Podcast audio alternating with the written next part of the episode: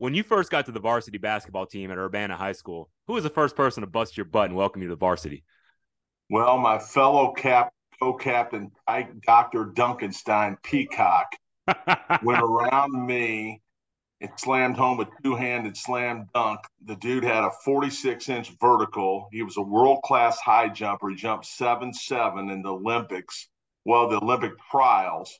It was the record at the time, but he failed the drug test so he did not get to go to the Olympics.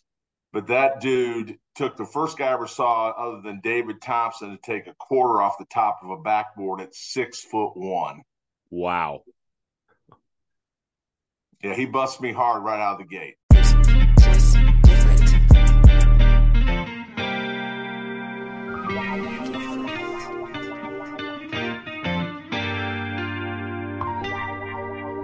It always feel like I need one more boy and one more line. Record the track just one more time. My family think I bumped my head. Lost my mind, ensuring them I'm just fine. I'm good enough, but I need one more boy and one more line. Record the track just one more time. My family think I bumped my head. Lost my mind, ensuring them I'm just fine. I'm good enough, but I need one more boy and one more line. Record the track just one more time. My family think I bumped my head. Lost my mind, ensuring them I'm just fine, I'm good enough.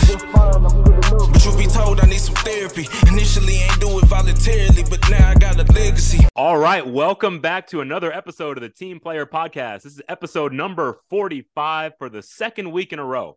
We have a guest here in the Team Player Studios with a resume so long, I might need to take a halftime intermission to make it through this one. He's our first Team Player Podcast alum to have played overseas professionally, played bas- pro basketball in the Philippines with the PBA. He was a grad assistant at the University of Illinois Fighting Illini, which we're all rock, rocking our Illinois stuff here this morning, where they went 26 and 5, won the Big Ten, and got beat by Kentucky in the Elite Eight. From there, he became a marketing guru with stops at Reebok, marketing the pump shoe that all of us 90s kids we all know so well. And then he left Reebok for his rival Nike and the Jordan brand. Shout out to the Knuckleheads podcast, Quentin Richardson and Darius Miles. I'm big fans of. They actually that they're they're the basis for this podcast. They were Jordan Brand alums. If all that wasn't impressive enough, he worked with another guy. You may have heard of him, Dick Vitale. That's awesome, baby. we worked with ESPN, College Game Day, and finally the thing he is most proud of, and this is awesome, baby. His four and a half years working as a weekly volunteer mentor of the Brookside CDC Church and Reentry, a prison ministry. The Dos Equis, most interesting man in the world, has nothing on this guy. Now he calls our beloved Daktronics home as he helps sell marketing, or he sells and markets video scoring timing systems in the Indianapolis area and beyond. It is my honor to welcome my coworker, my friend, welcome Steve Carroll to the show. Thanks for co- thanks for coming, Coach. James, thanks so much for having me. I'm looking forward to this. Let's have some fun. Yes, sir. If you're a part of the team player movement, please make sure you've given us that five star rating on whatever app you're listening on. We've already got 46 on Spotify and 25 on Apple Podcasts. We're, we're climbing up. It's important because that's how more people find the show. The more five star ratings we have, the algorithm pumps us out to more people when they search for a sports podcast. So please, it takes five seconds. Give us the five star rating. If you'd like to leave a written review on Apple, I'll read those on the show. So if you'd like to leave one, I'll read it on the next episode of the show. Hit the follow button to subscribe and get a new episode in your queue every Sunday. We will be honored the Team Player Podcast made it into your rotation. I'm your host, James Kovaleski. You can follow me on Twitter at coach underscore Kovo. That's coach underscore K O V O.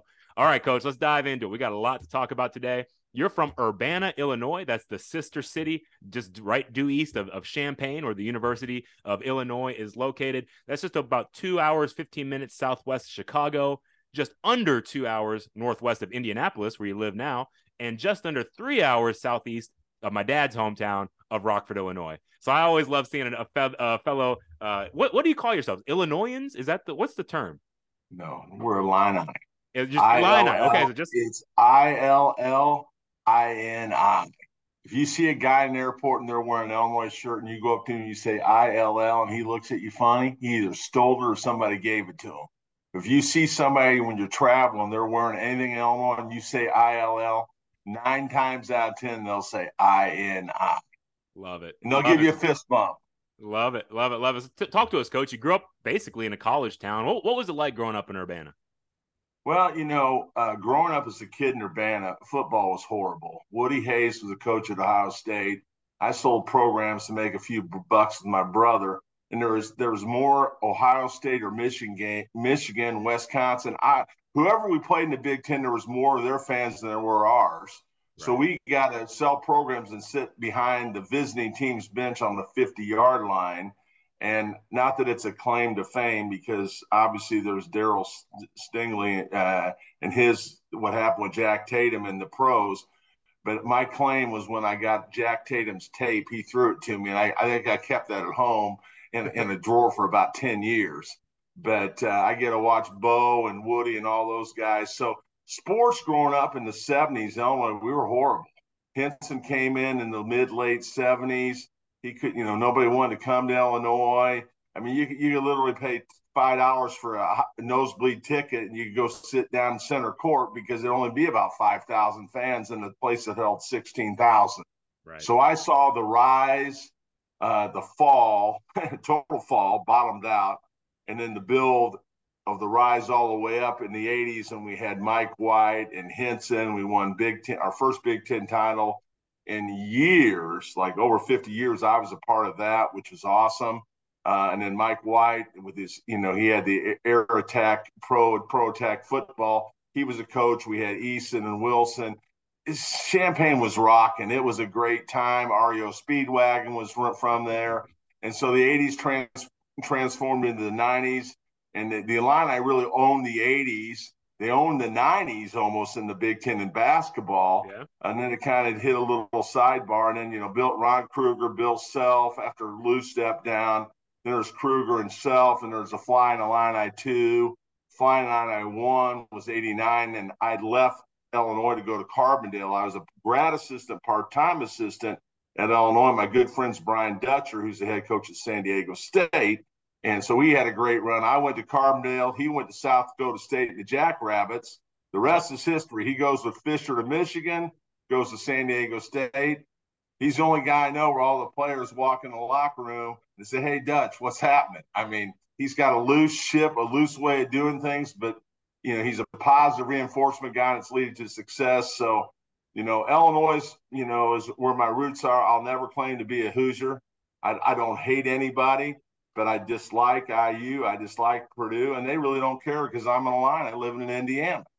Love it, love it, love it. The rivalries run, they they run thick, and man, I I don't want to get you too off topic here, but I, I, was surprised that it wasn't you guys advancing to the Big Ten championship against Michigan this year in football. I mean, it just felt like if Coach Bielema, uh, Michigan, we escaped that game with a win against you guys. I mean, right. team played good, tough nosed defense, had a great running back. I mean, I don't know.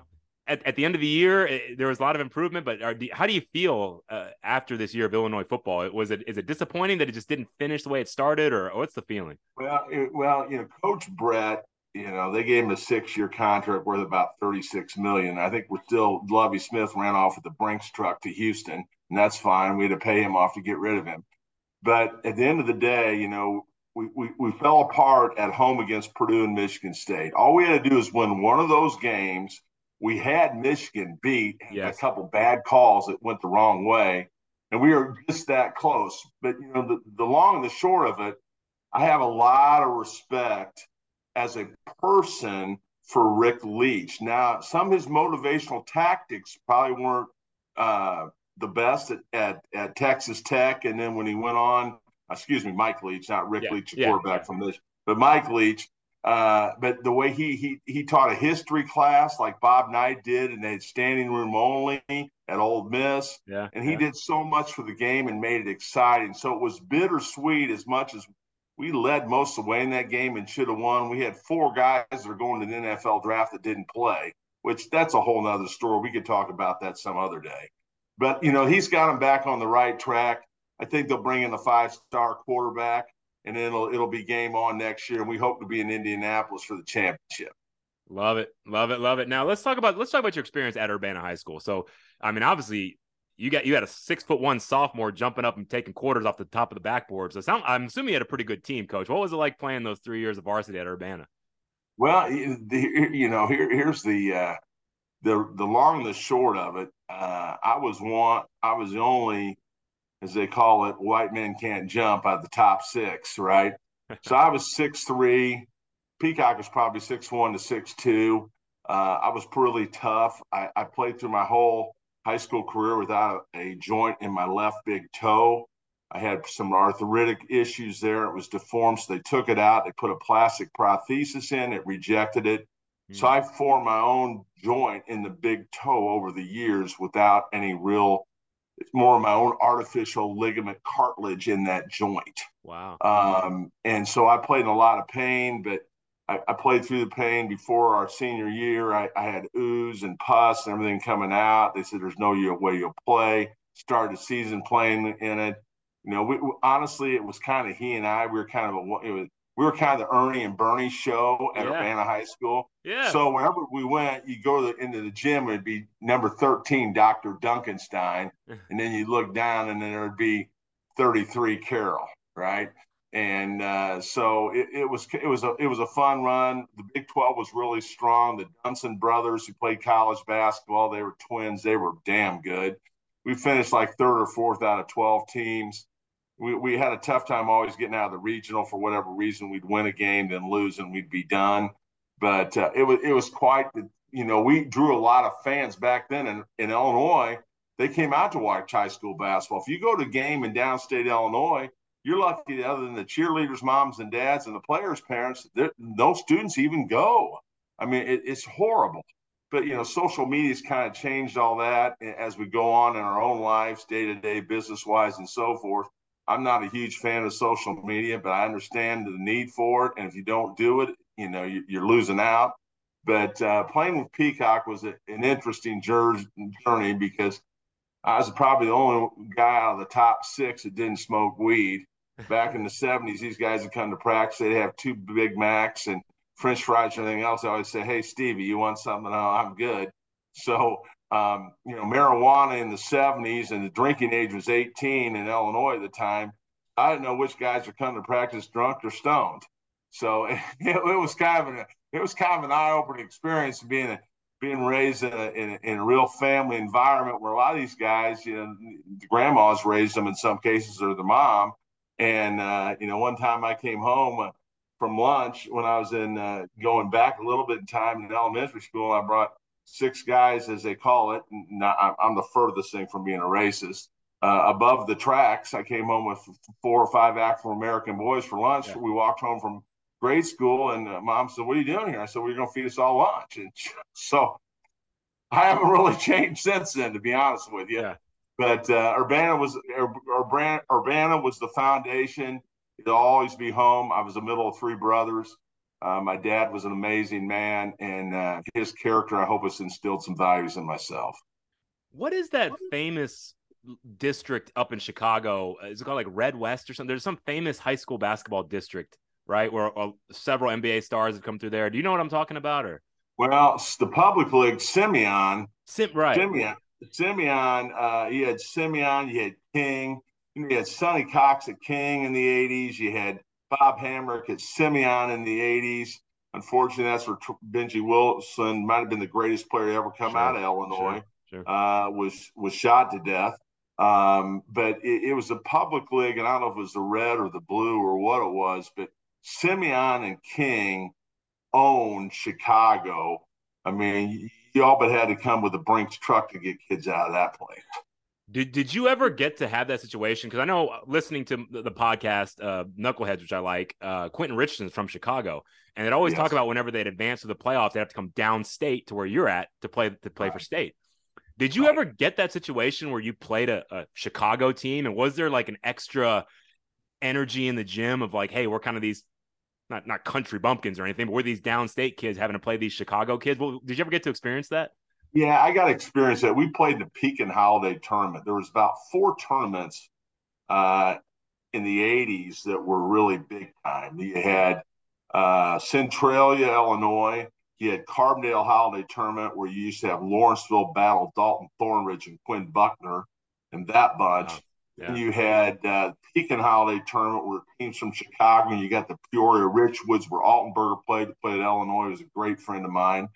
Uh, and then you had uh, Pontiac Holiday Tournament. So there was about five of them that were really big time. Uh, Carbondale also brought Kevin Stallings, famous Stallings, who you know played at when started out at Minnesota with Dutcher's dad, transferred to Purdue, and the rest is history. Was with Roy Williams, and then you know he was at Vanderbilt, uh, and then he ended up ended his career, I think, at Pittsburgh, and he went kind of uh, I don't know, he just maybe just lost tune with the guys. I, am not sure, yeah. but those the holiday tournaments in Illinois back in probably the 70s and the 80s were second to none. Yeah. Probably any they, you could put them up against any place in the United States.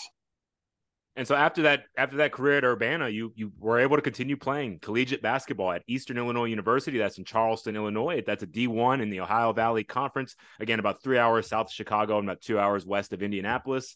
And you said that those those same toe and foot and toe injuries continued to plague you. So was it in college that you maybe saw you started thinking about coaching? You know, this is a coaching podcast. Was it at that point you said, Hey, maybe I, I can't play forever, I've got this injury, or just describe your college basketball experience and then well, you know, it's kind of interesting because Mike Shanahan, the famous coach for the Broncos, whose son yeah. Kyle is with the 49ers. I was at Eastern. We were Division two going Division one, and Don Eddy, okay. who was kind of a legend D2 coach, he had taken Eastern to some Final Fours.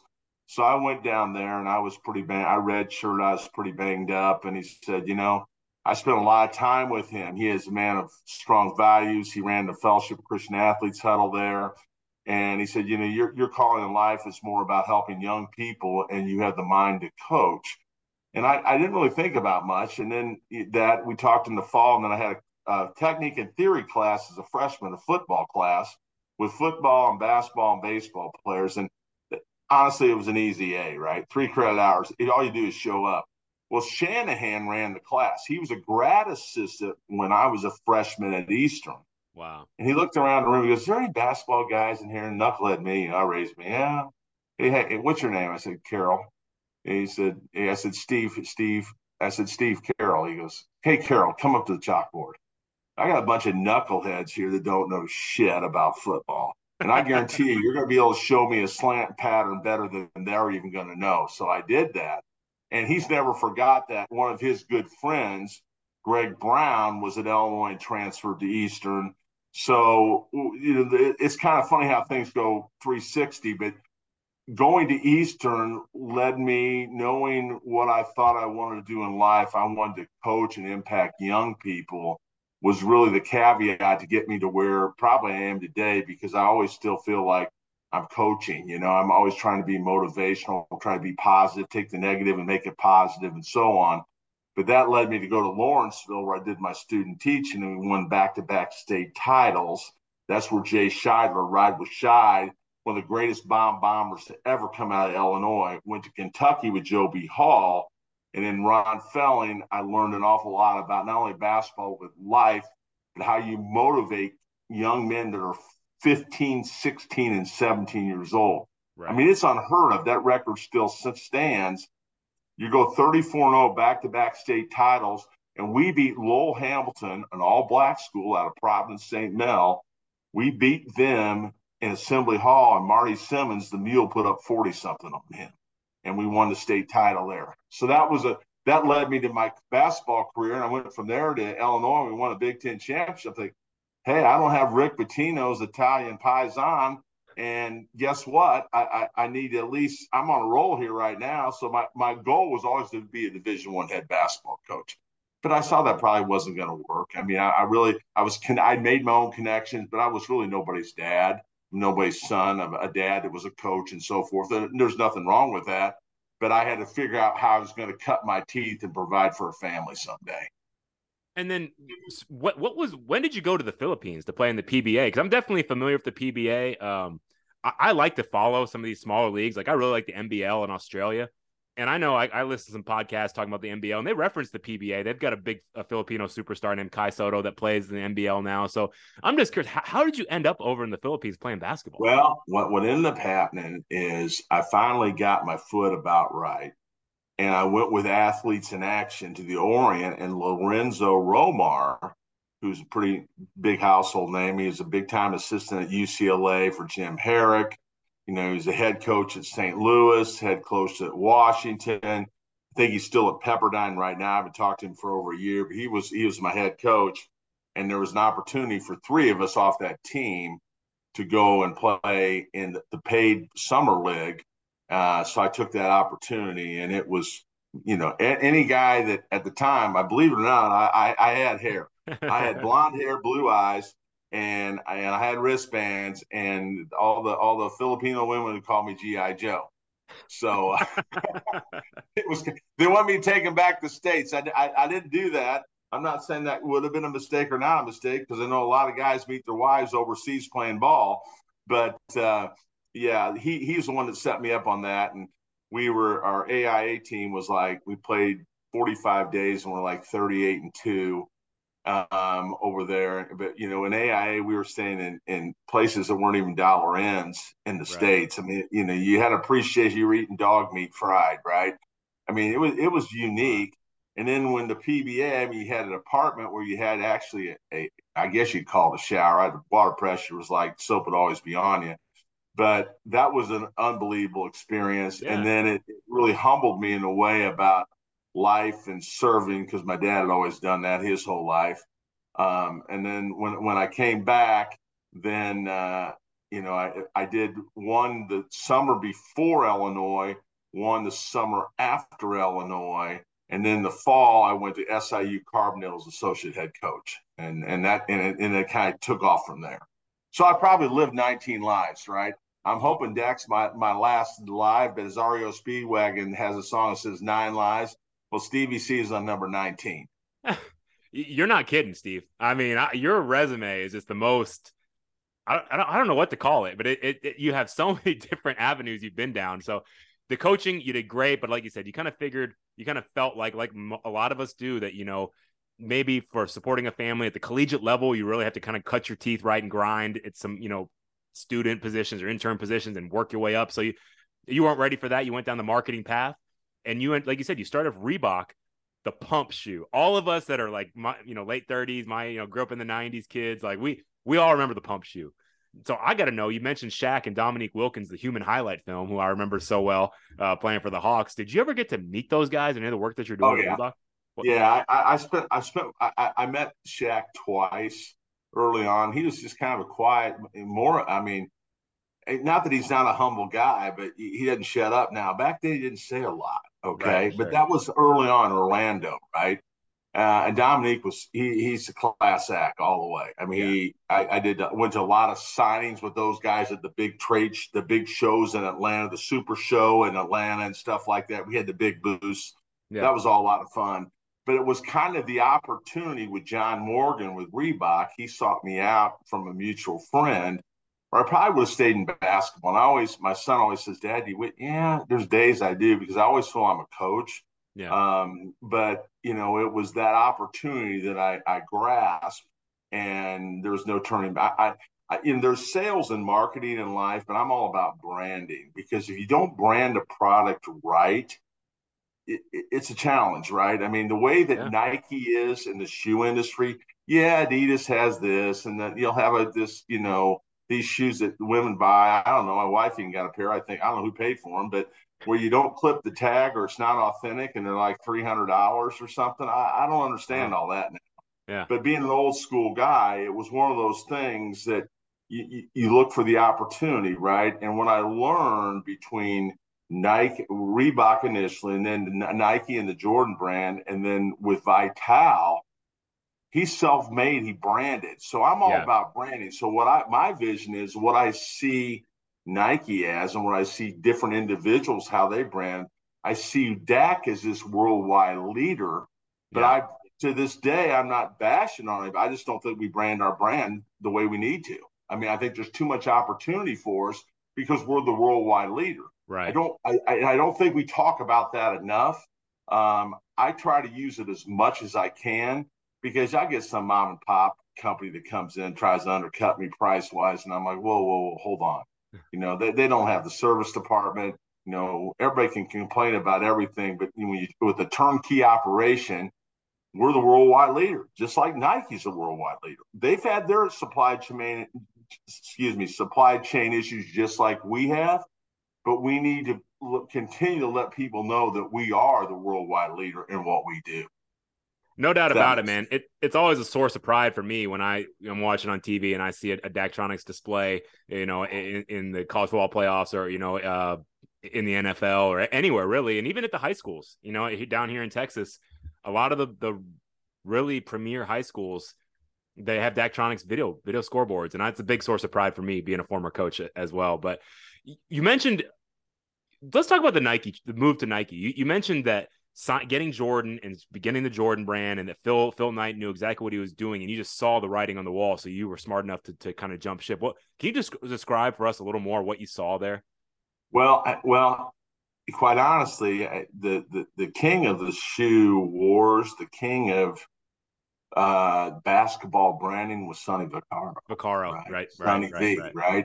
And you know his his his brother ran the largest sports book in Vegas at the time. So I mean, it's pretty deep, right? Yeah. But Sonny was the king, and, and I had the opportunity to directly and indirectly work with Sonny and learned a lot. You know, it's about how do we expose our brand. The way we're going to expose that is by getting these athletes. Sure. Now, obviously, it transpired over in the years where they was getting them out of high school. Kobe, um, you know, Mike, not so much Michael. He he did his own thing. Mike, yeah. he, you know, he, he, if there's a goat, he's the goat. Okay. Yeah. So, but there, but you look at Kobe and you look at LeBron and those guys. They signed those guys to contracts and they're in high school. Right. I mean, back in the day, it was a matter of trying to get the guys when they were coming out of college, not high school, wearing wearing your shoes.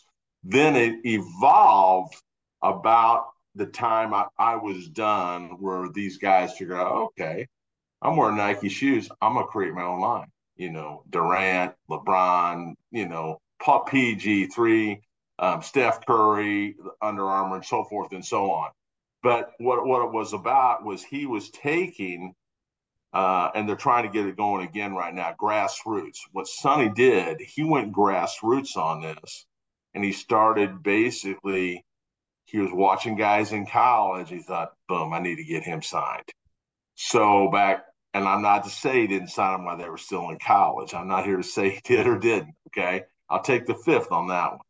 But he identified a dozen of those guys and one, Phil Knight supported, and he had the purse strings to do it, right?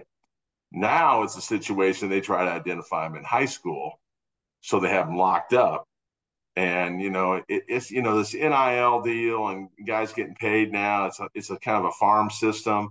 And then the other thing is, you know, you're in a, you're in a situation where not only can the shoe companies, you know, basically endorse them, companies can endorse them, and I've heard some crazy stuff. The coaches are paying these guys because they can pay them indirectly through a company that's basically funding them through endowing the, the basketball weight room and so Sure. So honestly, it's totally out of control. They're supposed to be changing this, but there'll be if they try to, there'll be all kinds of court injunctions and lawsuits. I mean, we're not in a really good place. As much as I love college football, college basketball, we're not in a real good place right now this whole NIL thing and the transfer portal. I mean, there's guys that are 24 years old. They're they're going to be a junior. I mean, they gave him a year, two years over COVID. I mean, it's I don't know. It's kind of out of control right now. I still I love the game. Right. I love the game, but you know, it, it, it's pretty flawed right now. Well, you know, and and like like all those coaches do, though, you know, we we we assess problems and we move towards solutions. That's what you've done your whole career, and so I, I I'm hopeful too that this year has been kind of an experimental year and see how some of the stuff is working and eventually we'll recalibrate. But you're right. I mean, I keep seeing the headlines that Coach Harbaugh is ready to leave Michigan. Yeah, maybe soon, very soon if he's offered an NFL job because you know maybe some of those issues, you know, with transfer portal and things like that. Maybe maybe guys just want to go back to the NFL where it's a little more structured. But one one thing you mentioned that really it sprung a question to me. You mentioned Steph Curry going to Under Armour, and every now and then you do see these superstars like a Steph Curry instead of maybe going with the safety of a Nike, who's kind of the unquestioned leader, they go with maybe a Fila or a Puma or an Under Armour, things like that. I'm curious from your perspective. Is that a is that a well, shrewd business decision or is that a risky move? Curry was an all way all in Nike guy, and something they did. I, I can't remember the exact, but his dad, uh, Dell, who played was a very good NBA yep. player, took over the deal, and under Armour really wanted him bad. They paid him a lot, a lot of money, and they were going to let him Nike wasn't going to let him. Uh, he was concerned not only with the design of the shoe, but how it was made. And Nike said, "No, we've been doing this for a no, we're not doing that. You, you get give us the artwork." But he wanted, uh, and obviously he had that you know high high ankle sure, strength yeah. uh, issue and so forth. Uh, and they were going to give him freedom to do what he wanted to do. So his dad pulled the deal at the last minute from Nike, and they went to Under Armour. That's how that went down. The exact yeah. verbiage on what yeah. transpired, I don't know that. Even if I knew that, I probably wouldn't disclose it because it's not my business. I just kind of connect and I hear about this stuff roundabout ways. Yeah. And then any other famous players with your Nike experience that you got to meet? I know you got to meet Shaq and Dominique of Reebok. But what about with Nike? Did you get to interact with any famous guys? Oh yeah, I had some with Jordan. Yeah, I had I, have had some uh, I've had some really good experiences with Jordan. As a matter of fact, when I was at Carbondale, the uh, assistant baseball coach and I shared an apartment, and he ended up being the director of the pitchers for the farm system and the majors for the White Sox until La Russa came. His name was Kirk Champion. When he was with the Birmingham Barons, Champion and him played golf a lot together. Wow. Yeah. And they always had to play for money, and I, Kirk yeah. never beat him. And I don't know how much Kirk ever owed him. He probably just Jordan probably wrote it off but I had the opportunity to play once with him, and uh, I think I about peed all over my leg about from from the golf cart to the first hole, and I don't think I quit peeing since. But uh, Michael's good. He's a good. People don't understand him, uh, but talking about you know, there's five or six guys that were self-made. That you know, the first one's to end, the last one's to leave. Jordan, it was all about the love of the game because that was he was going to lead by example. You know, when Rodman went out to Vegas, he said, "Let Dennis go. When he comes back, he comes back. If he doesn't come back, I'm not worried about it." You know, uh, but you know, everybody goes. I mean, I, I I I have a lot of respect for LeBron and what he's accomplished. It's amazing. A lot of people say you can't like both of them. You got to pick one or the other. Mm. Well, MJ and his rings speaks for itself. They said, well, he had this supporting cast, Pippen, and blah blah, but doesn't matter. I mean, I don't think MJ as a pure athlete, NBA player, I think it's awful hard to beat him. You can say Russell was a different era. You can you can talk about a lot of guys, but in MJ and Bird and Magic, and they changed the whole culture of basketball. Yeah. Worldwide, yeah. that that group of those guys, right? It changed the NBA. It, I mean, quite honestly, Magic, Jordan, and Bird probably saved the NBA at the time. I mean, that's the truth. Yeah. Um, but you know, Michael, um, I learned an awful lot about branding and about success and not accepting no, and no can mean yes, probably from Dickie V. Uh, and I traveled with him for almost six, seven years, everywhere you can imagine, ESPY awards, having books thrown at me in the face. I mean, I, you know, I, I, I lived that life. It was fun. It was it was it was it was a good ride. Bob Knight, uh, you know, rival to my you know mentor Henson. Um, so you know, there's there's bits and pieces of different things that have transpired from not only the basketball world but to the entertainment world, where I think I've been blessed, but sometimes I think, how did I ever get to know this person? You know, yeah. and I'm just kind of a happy-go-lucky kind of guy, and I genuinely care about people. Uh, as far as the goat debate between LeBron and MJ, I know Kobe sometimes also pe- people are going to bend the stats to however their argument, but I I think of different things can be true, right? Like LeBron's career, the longevity of it, the way that he's 37 years old, 38 years old, and still playing at this level, like that's not something Jordan did. But I would kind of agree with you. If I need to win one game, and you got to tell me who do I want on my team, I'm picking MJ. That's and I kind of think that's what makes him the goat in that regard. But amen, anyway, brother. Yeah, Hand, we, we hands can, down. That's that's my that's my pick. You can you can bring them all back in their uniforms, going back, you know, NBA top fifty or whatever, and they're all lined up there, and they all could look at that at that same spot in that same space. I'm going for 23. First pick, right? First pick every time, Jordan. But my, my, I got a closet full of all. That's all it's got. You know, you know. You send me a Jordan shoe size, I'll send you a pair. Let me ask you this. Let me, you know, you, you worked with Dick Vitale um, you published five Dick Vitale books, and you went on to handle Dick Vitale marketing. I got to ask you this: because some sometimes people probably always question are they really like what they seem on TV? I know PJ Fleck, the head coach at Minnesota, some people kind of see him as kind of like a used car salesman or don't they don't they don't like it. But I, I actually one of my guests was the long snapper out at Western Michigan. He said, "No, Kovo, it's all legit, and all the players that play for him love him. They, he he he is he really is rowing the boat." So I'm curious if Dick Vitale, the persona that he exemplifies on TV, is it pretty legitimate, or how would you describe what he's like and when you actually get to know him?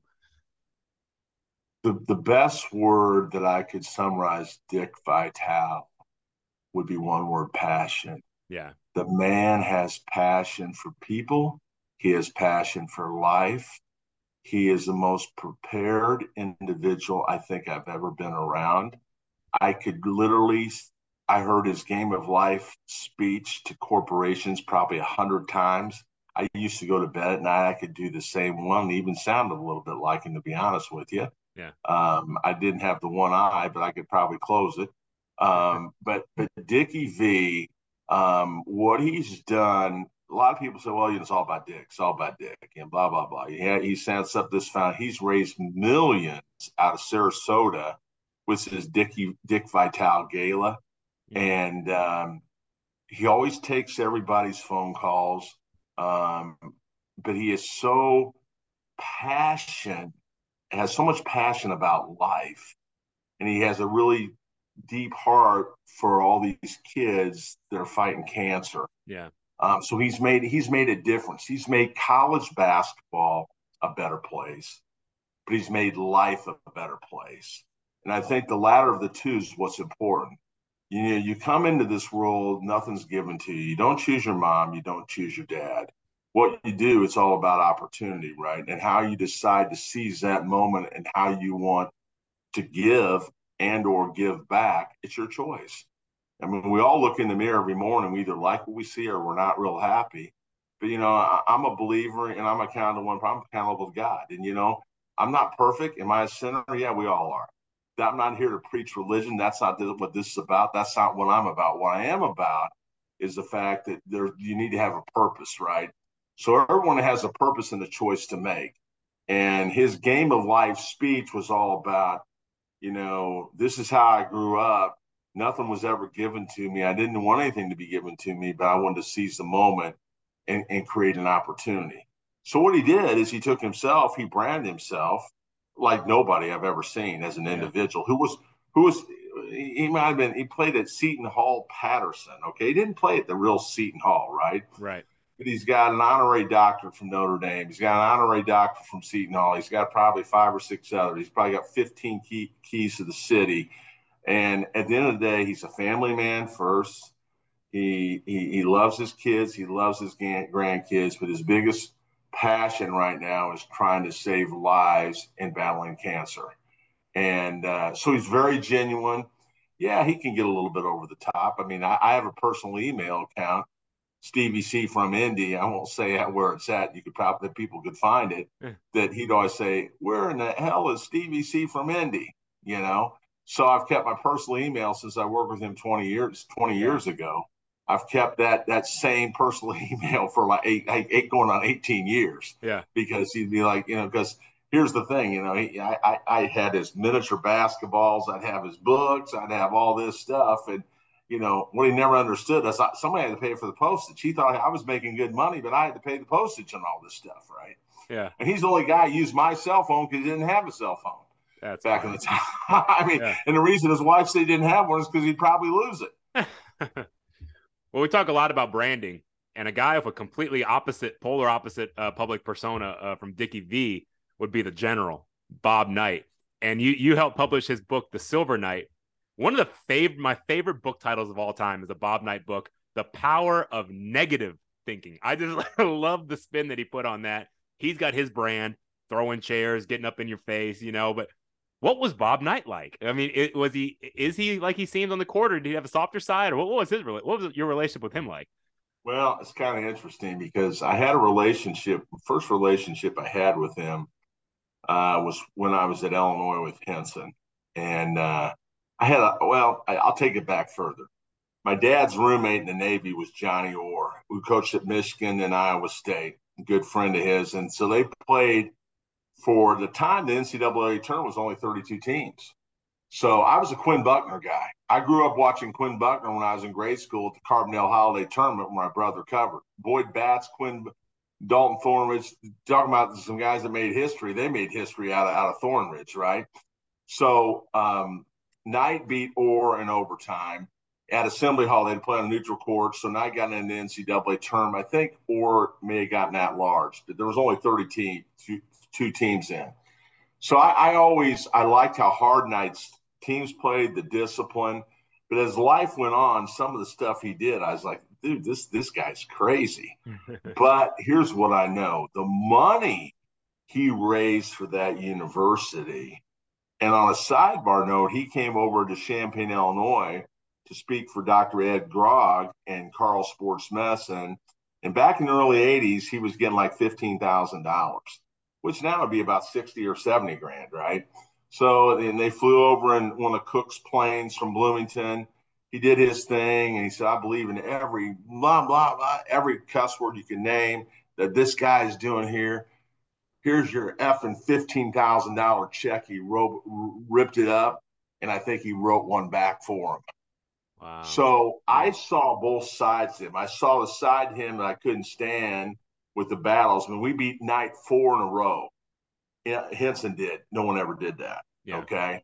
And we did, and the fourth one was when Nick Anderson, Jay Edwards hit a half court shot, put him up one. Nick Anderson came back down to hit the half court shot. Game went over. We won. Everybody's in the stands, and I had left. I was at Carbondale. I sat behind Mary Henson in the first row behind the bench, and everybody's going four in a row. And Bobby Knight got on the microphone. He's getting ready to kick us out of the gym. And they finally, security said, "Okay, Bobby." He was hot. That's as hot yeah. as I've ever seen him. Um, but there, as much. Here's the thing: Does he instill discipline? If you can, it's like going to West Point. If you played for Knight, if you can go there for four years, you can graduate. You're set for life. It's not for everyone. I don't think I would send my son to play for me, and that's not out of disrespect for Bob Knight. But as many negative things there were about Bob Knight, there was twice as many positive things, and I can honestly say that. Very cool. And I, you know, I don't want to bring up a sore subject, but being a Houstonian, you brought up Nick Anderson. You know, you're one of the Illinois greats, but going back to that '95 NBA Finals, he was such a great player, and he was so pivotal in getting the Magic from like where they were, was kind of that Scott Skiles led team to like coming up with Penny and Nick. Like the, suddenly they became championship contenders. I'm sure you know what I'm about to bring up, but those missed free throws. I mean, what did that feel like seeing someone that you'd coached and were so close to? And did you ever find out kind of how he dealt through that because I know that that was a big, just big moment, defining moment in his career, which shouldn't be because he had a, he has a great career and great professional wow. NBA basketball player. But like, can you just describe your feelings around that that incident or that that moment in the finals? Yeah, you know, James, that that's a great question. Uh, it stayed with him for 15 years. Yeah, yeah. I think um, the supporting staff he had from that team um, the, that's the original flying Illini. Yeah. 89, right? There's 2004, which they were good. They weren't the fly, original flying Illini. I don't care what yeah. anybody says. They weren't. Dee Brown, I love Dee. Even though Dee's had a few issues, I love Dee. But here's the thing. He finally came to peace with that because I think he felt that it was just one of those things he finally needed to let go. Yeah. But he still this day thinks about it but it haunted him for 15 years. Yeah. And that's that's that's true. And I I you know Stephen Bardo played with them and and Gill and then Ryan uh Ryan uh, oh he's on the CBS in Chicago uh, Ryan Baker. You know, he was a manager at Dolton Thornridge. He was a, he was a a manager underneath my brother who was a senior manager at Illinois on that team and uh, he's very close to Nick and Kendall and Bardo and that bunch. But uh, it's one of those things. It's it's tough to get over because you were so close, but then it was so far, right? right? So he was a pretty empty man for a few years. I know that, but he's doing good. He's he's raised two great kids, and the the the, the Illini family is is pretty strong, like a lot of these schools. I mean you know, we we haven't been able to figure out football for 15 years, but I think we're finally with Bret in there. Bret will get it figured yeah. out. Oh yeah, there, yeah. I mean, I I just think about Nick Anderson, and I even at a pro athlete, he's at that that highest level, but those those things still sting, you know. And I, it kills me that that he, it took 15 years, but I'm glad to hear that he's found peace and he's moved on beyond it because he has nothing to be ashamed of. And same thing for football, man. I I remember Simeon Rice and Robert Holcombe, and I, there, you know, oh. uh, there there's some good things, and I know there was a, a dormant period. Uh, yeah. you know, Kurt Kittner, right? I mean, there were some good times there in the '90s too, but you know. Well, anyway, and then so, you know Jeff, Jeff, George. You remember back in '83? Yeah. You know, uh, well, wasn't it was uh, Jack True? No, it was um, uh, yeah, it was Jeff George. Uh, and then in, um, you had Mackovic there in the early '90s. That that would have been George. 83, you would have had Eason and David Wilson and that bunch. That was the era. You know, that's when Illinois was fun. I mean, we could lose yeah. 38 58 to 50 and we throw for 600 yards and people the place is sold out because yeah. see that's the thing about illinois doesn't expect much in football they just want to be exciting so if bret can figure out a way to score it's going to be game time in Champaign. there'll be a lot of bubbly being popped in Champagne. love it love it love it one thing you mentioned before coming to Daktronics, you were a partner with Circle City Resources. You mentioned that you did some work with ESPN College Game Day. And I'm a little biased, but I'm an adopted Michigan fan. I married a girl from Michigan. Uh, my my uh, my father-in-law has season tickets to Michigan, so we every okay. Thanksgiving we go for the game against Ohio State, and I, I sit in those seats, and I love it. So I, I'm all Michigan now. It hurt this weekend losing that game to TCU. Hats off to TCU, great team, well coached. They earned it, uh, but it hurt, you know. But my question is, I, as far as that that relationship with ESPN College Game Day, I've always heard Desmond Howard is just the nicest guy I've ever met him in real life. So I'm just curious if you ever got to meet Desmond or if you got to interact with the college game day guys while you're working. There. Yeah, I tell you what, I, there, there's there, I call them from my perspective. There's three amigos. Yeah. There's Desmond. There's Herbstreit. Yeah. On that side, and then there's Bilas on the other side. Okay, basketball. Yeah, yeah. Those three guys are as nice as guys that you'll ever meet. Awesome. Now, I think Herbstreit can get a little biased sometimes, but Herbie's great. Yeah. Those guys are, when you get the time to be away from the set and you sit in a restaurant or a coffee shop, hotel, and you're just kind of hanging out, they're just really good dudes. They're really, and De- Desmond's as nice as, as anybody. I mean, you know, Dick, Dick really's never been one on the set per se, right? I mean, he is at the Final Four and so forth. You know, he he's awesome, but I think that now he's you know he wants to just do a few more games, and he does his special things every so often. But got, the guy's got like a dozen books, and I think I published six of them, right? And he learned that from Bill Cosby. Said, when you're done, you'll quit publishing books. As long as you're still active, keep publishing. Even if you publish them and give them away. Um, but but but Bilas uh, is has, has been very upfront about how he feels about the NCAA. He has not sugarcoated anything, which I have a lot of respect for. Sure, yeah. Um, Herbie's this he, he's class act and, and Des, and you know, um, you know, the Fowler used to do it. He's a good guy. He's kind of he married a gal. He, he's into the Tennessee now. I think. Sure, yeah. He, he's awesome. I mean, he does a great, you know, play by play. He's fantastic. And then, uh, um, oh the, the, you know the guy I'm missing now that that uh, does it. Uh, I can't think of his name. Oh, Rece Davis. Rece, yeah, he's a good dude. Rece is a good dude. What about yeah, Coach? That, I mean, Cor- what about Coach Corso? Did you ever get to interact with him? I'm sure he, he's another larger than life personality, kind of like a Vitale on the football side. Not, not a fan. Really? I'm not a fan. Okay. I, I, I, the guy, he never won anything. He horrible coach. Uh, I'm just not a fan. I mean, okay. he, he's funny. He's funny. Yeah. There's no substance behind the guy. I mean, I could get on there and go goofy like that. Trust me, I've done that type of stuff. oh, too funny, man. Well, you know the thing I, I love about you, Steve, you've you've rubbed elbows with some of the most famous people in the world: Michael Jordan, Shaq, Dick Vitale, the Human Highlight film, Dominique Wilkins. The list goes on and on. But the thing you're most proud about is some of the most forgotten people in our society. And that's the four and a half year engagement you had as a weekly mentor slash volunteer with Brookside CDC Church and Reentry, which is a prison ministry. My dad uh, worked for the Texas Department of Corrections for his entire life. So 30 plus year career as a correctional officer, wow. prison guard uh, here in Texas. And I just I don't want to get too deep into into into the, the, the criminal justice system or anything like that. Have a big debate or anything, but at the end of the day, these people they're they're they're not. Whenever they go into incarceration, it's not the end. You know, I mean, hopefully they can be rehabilitated and become a valuable member of society once they've paid their dues. And I, it sounds like that's what you were doing was you were taking an interest in these people that I think a lot of maybe we've cast off or forgotten about, and you took an interest in them, and you described that as the thing you're most proud of when you've met Michael Jordan and all the other cool things. So, can you describe what that was like going inside the prisons? Yeah. Like, I'm curious, like, what were they like? Were they were they welcoming you? Was it was it was it difficult? Well, what, what, was it like? Well, well, let me. Here's how this kind of works with this. Okay, uh, Brookside Community Community Development Corp (CDC).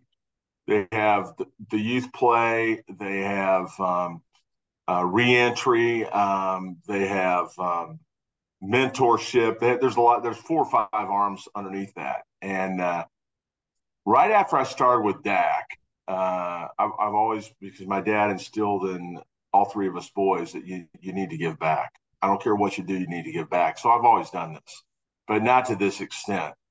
But I had a choice. I went to a small group Bible study with my wife and I, and they showed a video. Uh, we're in a, a non-denominational, interdenominational church, what Northview, which is big in uh, north northern Indiana, north north side of Indianapolis. Long story short, the senior pastor was all about um, the fact that uh, you know I'm all about world mission, but we don't take care of our own here at home. We need to do more with that.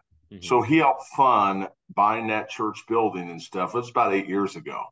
So I heard the the African American pastor, Pastor Charles Neal, Pastor Charles. He's one of my best friends, and he wasn't at the time. I didn't even know him, but he was talking about how they did and, and how they served. And I had the option at Northview to either go up the road by Peru to the maximum security penitentiary, where guys are in there for life and serve on Sundays, mm-hmm. or guys that are coming out of federal corrections you name it, that have even murdered people. When they're coming out, they've spent, they've done their time. Reentry is getting back into the workplace. Yes. So yes. there's hope there, right? Yes. And it's not, you know, I, you know, you, you can pray and and and reach out to anybody you want to, but the opportunity to serve in a way that I could mentor on Monday nights, guys that come in for a hot meal that are living under tents, living in shelters, living at the missions, living in that, and try, you know, guys that have either got a degree when they've been in prison or they just are down their luck. They can't, they have no, they feel they have no hope, right? So what this program is is a program in place where we engage with them on Mondays. On Wednesday, they can sign up for enrollment, and we try to help get them back on their feet. So we have some Isaiah houses that uh, we've built for them um, after they go through the process where they, you know, we help get them a job and they pay a little rent. We basically pay the majority of it. Um, so I started out doing that. And finally, two weeks ago, after four and a half years, one of the guys, I've had two guys I mentored. The next week, they got shot, they got murdered. It was hard. It was really yeah. hard. Yeah. Um, one of their guys got shot. I thought I got this guy in a good place he went to withdraw from whatever. He got a gun. He went out to shoot the guy that shot his buddy, and he got shot in the streets about a block from where I do. We do the ministry at Brookside, 10th and Rural. I mean, it's Cabrini Green. Okay, it's it's it's deep. Yeah. Okay. So I and then so finally I had a guy, and he was living in his van. He was heating himself with a cup of alcohol, a, a canister of alcohol with a paper towel, and lighting it to keep him warm at night. Okay, he was sleeping in his in his van for six months. Yeah, he got falsely accused of two felonies. His brother used his identity. He had an ankle bracelet. He had no hope. He was ready to go. He was done. So, long story short, he came on Sunday nights. Uh, Sunday mornings is church. I, my wife and I, or me, I, I help serve breakfast. Monday nights, I usually don't travel other than Tuesday through the rest of the week. So Monday nights, I'm always down there from five to eight o'clock at night. Yeah. And we wow. have a service, blah, blah, blah. We have we sit down at a table, we kind of mentor these guys. Well, and long story short, he had to go to court. We got a letter where he's in his program. Boom, boom, boom. I went in front of the judge right before Christmas. We got two felonies dropped. One moved to misdemeanor. We're getting him in the Isaiah house. Big Ten championship right there, brother. That's what life's all about. Okay. And the fact that that if if you're if you're a, a Christian or a non-believer, it doesn't matter. It's about serving people. Um, and I love the fact that I've done this for four and a half years. And if you have success with one of these guys, you you've saved a hundred because it's it's so hard to do. It's the hardest thing that I live out day to day. And I'm driving to raise almost a half million to a million dollars that I'm going to be driving home to raise to build some more houses down there. I love it, coach. I mean, I think that for anyone listening and you're you're looking for ways to give back, I think there, there's so many ways you can do it, but man, the prison ministry, I just I just think that's great. You know, I, I'm really thankful that you did that, and I hope that that these these people, whenever they are able to come back into society, have that feeling of hope. You know, because I think that's so critical. All right, coach, we're kind of nearing towards the end uh, of our talk today. I, uh, the reason I started this this podcast, coach, is I love coaches. I always my listeners know that I grew up kind of in an abusive household. I had a dad who was an abuser. And so things were really bad at home. And so I was that kid that every night I'm just upstairs in my room, just trying to, fall, hoping I can fall asleep so I can not have to hear my parents fighting downstairs anymore. And so in the morning, I wasn't one of those kids that hated school. I love school. It's, I, you know, I got in my car, I sped to school where I could be around my coaches who loved me and made me feel important and made me feel valuable. And so I coached for 11 years. I ended up leaving and now I'm at Daktronics, but I just love coaches. And that's why I do this podcast. I want to scream to the rooftops how important coaches are. And so now, since I love the game so much, I do podcasting outside of my Daktronics job, but I also do broadcasting. So I call high school football and basketball games here in Houston. Uh, just like, you know, that's what I just love being around it. So I might as well make a little extra money and, and, and do a good job promoting the game. So now that I'm in the stands, coach, I see what I can call bad parent behavior. I can see it more than I'm in I'm broadcasting when I'm the, when you're sideline. I'm kind of busy, you know, it's loud, you know, you don't, you know, I'm not seeing as much, but I'm seeing some of this bad behavior in the in the in the stands, whether it's yelling at the coaching or yelling at the officials, and I just don't like that. I don't like bringing negativity into the game like that. So I'm just curious. From your you, you've coached for a long time, you you're you're a dad, uh, you know, you've had a lot of experiences. I always feel like whenever parents bring that negativity into a space, I think they're making it worse for their kids. That's my opinion. And so, well, I would ask you James, what, what your thoughts are.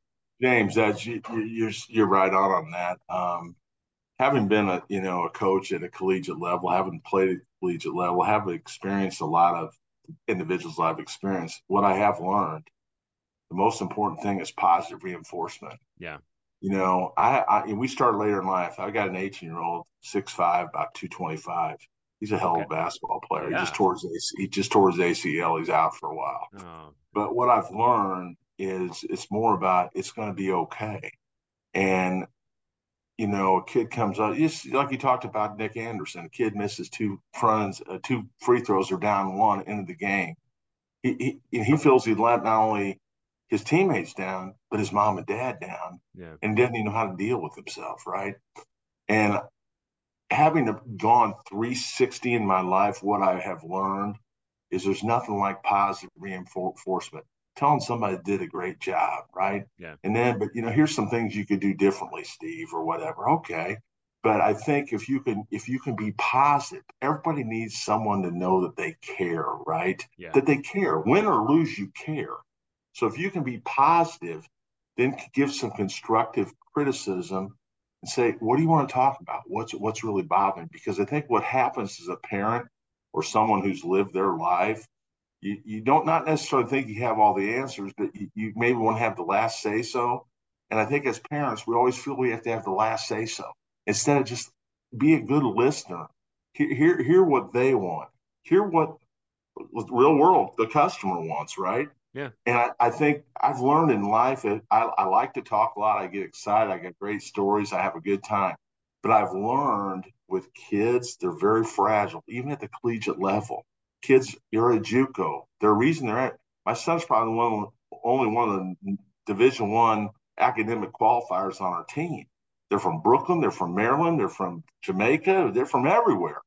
And but they want to be loved, yeah. but they want to know somebody cares. So if you can give them some positive reinforcement, then give them constructive criticism that could help them with their life or their game, and then listen to what their thoughts are. I think we make inroads there. That's kind of my thought. So, as you and I have talked about here at James, I mean, we've gone from college hoops, college football, a little bit on Daktronics, which I love Daktronics. I love the people of Daktronics.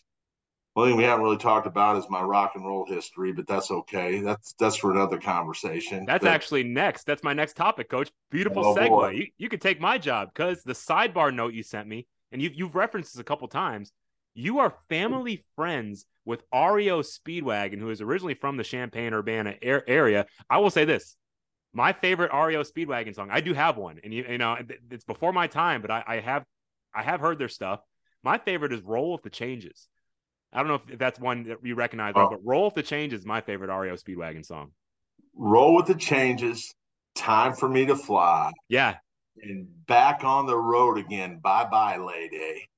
Yeah. Now here's why back on the road again special. Bruce Hall, when I was at East Illinois University, he was playing bass guitar at Ted's warehouse. And I I said, Hey, dude, REO could use a bass guitar player. A year later, he's playing with REO Speedwagon. Wow. They were from they all those guys, you know, Kevin Cronin from the suburbs of Chicago, one from uh, one of them was from two from Peoria, uh, Gary Richrath, who died, had a heart attack, got bad shape. Yeah. Neal Doughty from Peoria, another guy from Arlington Heights, where Cronin's from. They all uh, uh, Alan Gratzer, who now has a Hard Rock Cafe in Honolulu. You ever go there? Go see go see Alan. And here's the thing about those guys. My older brother got to. They all dropped out of Illinois. My older brother yeah. got to know them at the Red Lion in Champaign. So he and Kevin were tied, and Neal and then Bruce Hall because of the Charleston, Illinois connection, and wow. then I seen him at the farm and fleet, helping him buy toys for twenty some kids. Um, anyhow, uh, and then you know, kind of from that, you know, when I brought Red Bull to the Midwest, that's the you know, nineteen lives, right? That's how I got to know Kid Rock. Let, us talk about yeah, let's talk about this one, Coach. The REO Speedwagon, yeah, that's out of left field. Maybe I could kind of see it, but you and Kid no no offense you don't you don't look like you know I know you used to have hair maybe it was longer but I never pegged you as a guy that knew Kid Rock from Detroit Motor City. I mean so tell me so it's the Red Bull connection but how did you get to know Robert James Ritchie more more better known as Kid Rock? Yeah. Ritchie's something else now you know I, I brought Red Bull to, I Brett, I bought, I, I, brought Red Bull to the Midwest. Yeah. Uh, 2000, 2001, launched in three states: uh, Illinois, Kentucky, uh, Illinois, Indiana, Kentucky. Okay, and I mean, I did. It, I mean, you name it. I mean, Red Bulls uh, at lunchtime with whatever you want to call it. I mean, it, it, it was a two and a half year run. With I yeah. had to get, I had to, I had to move on, or I'd have been killed myself. Okay. Yeah. Because I'm, I'm not a big drinker, but I'll drink a, a little mixed drink with you know, every now and then on the weekend socially. But yeah, I mean, I was having to drink Red Bulls and vodkas at noon, okay, because I was oh. in charge of the whole market. All right. Yeah. Well, long story short, there's a Formula One inaugural race. I've got I've got a Hummer limousine taking me around, dropping off like 2,500 cases to all these celebrities. You, I mean, I'm talking to anybody you can imagine. They were there for the Formula One. Yeah. So long story short, I go to the Slippery Noodle it's little like this little cigar bar, kind of close to the slippery. Uh, um, Nicky Blaine's cigar bar. And this F1 race is in Detroit, then I take it at Belle oh, This is Indianapolis. This is Indianapolis. Formula One in okay. Indianapolis, okay. 2001. And I was in charge. I'm the chairman for Red Bull for that. So it was a, it was a pretty big task. I mean, I had to handle all the promotions, you, you name it. It yeah. was it was fun, but so I'd go looking for my wife and her girlfriend. So, you know, I overachieve in life. I got a very attractive wife. Her friends very attractive gals. And this even goes back. Outkicked your coverage, coach. A lot of us have. Yeah, so, so I'm looking for her and I go and there's this curtain pulled and I'm in there. There's Tommy Hilfiger and Kid Rock. And I'm like, wow. So I, got some, I got some juice with me now.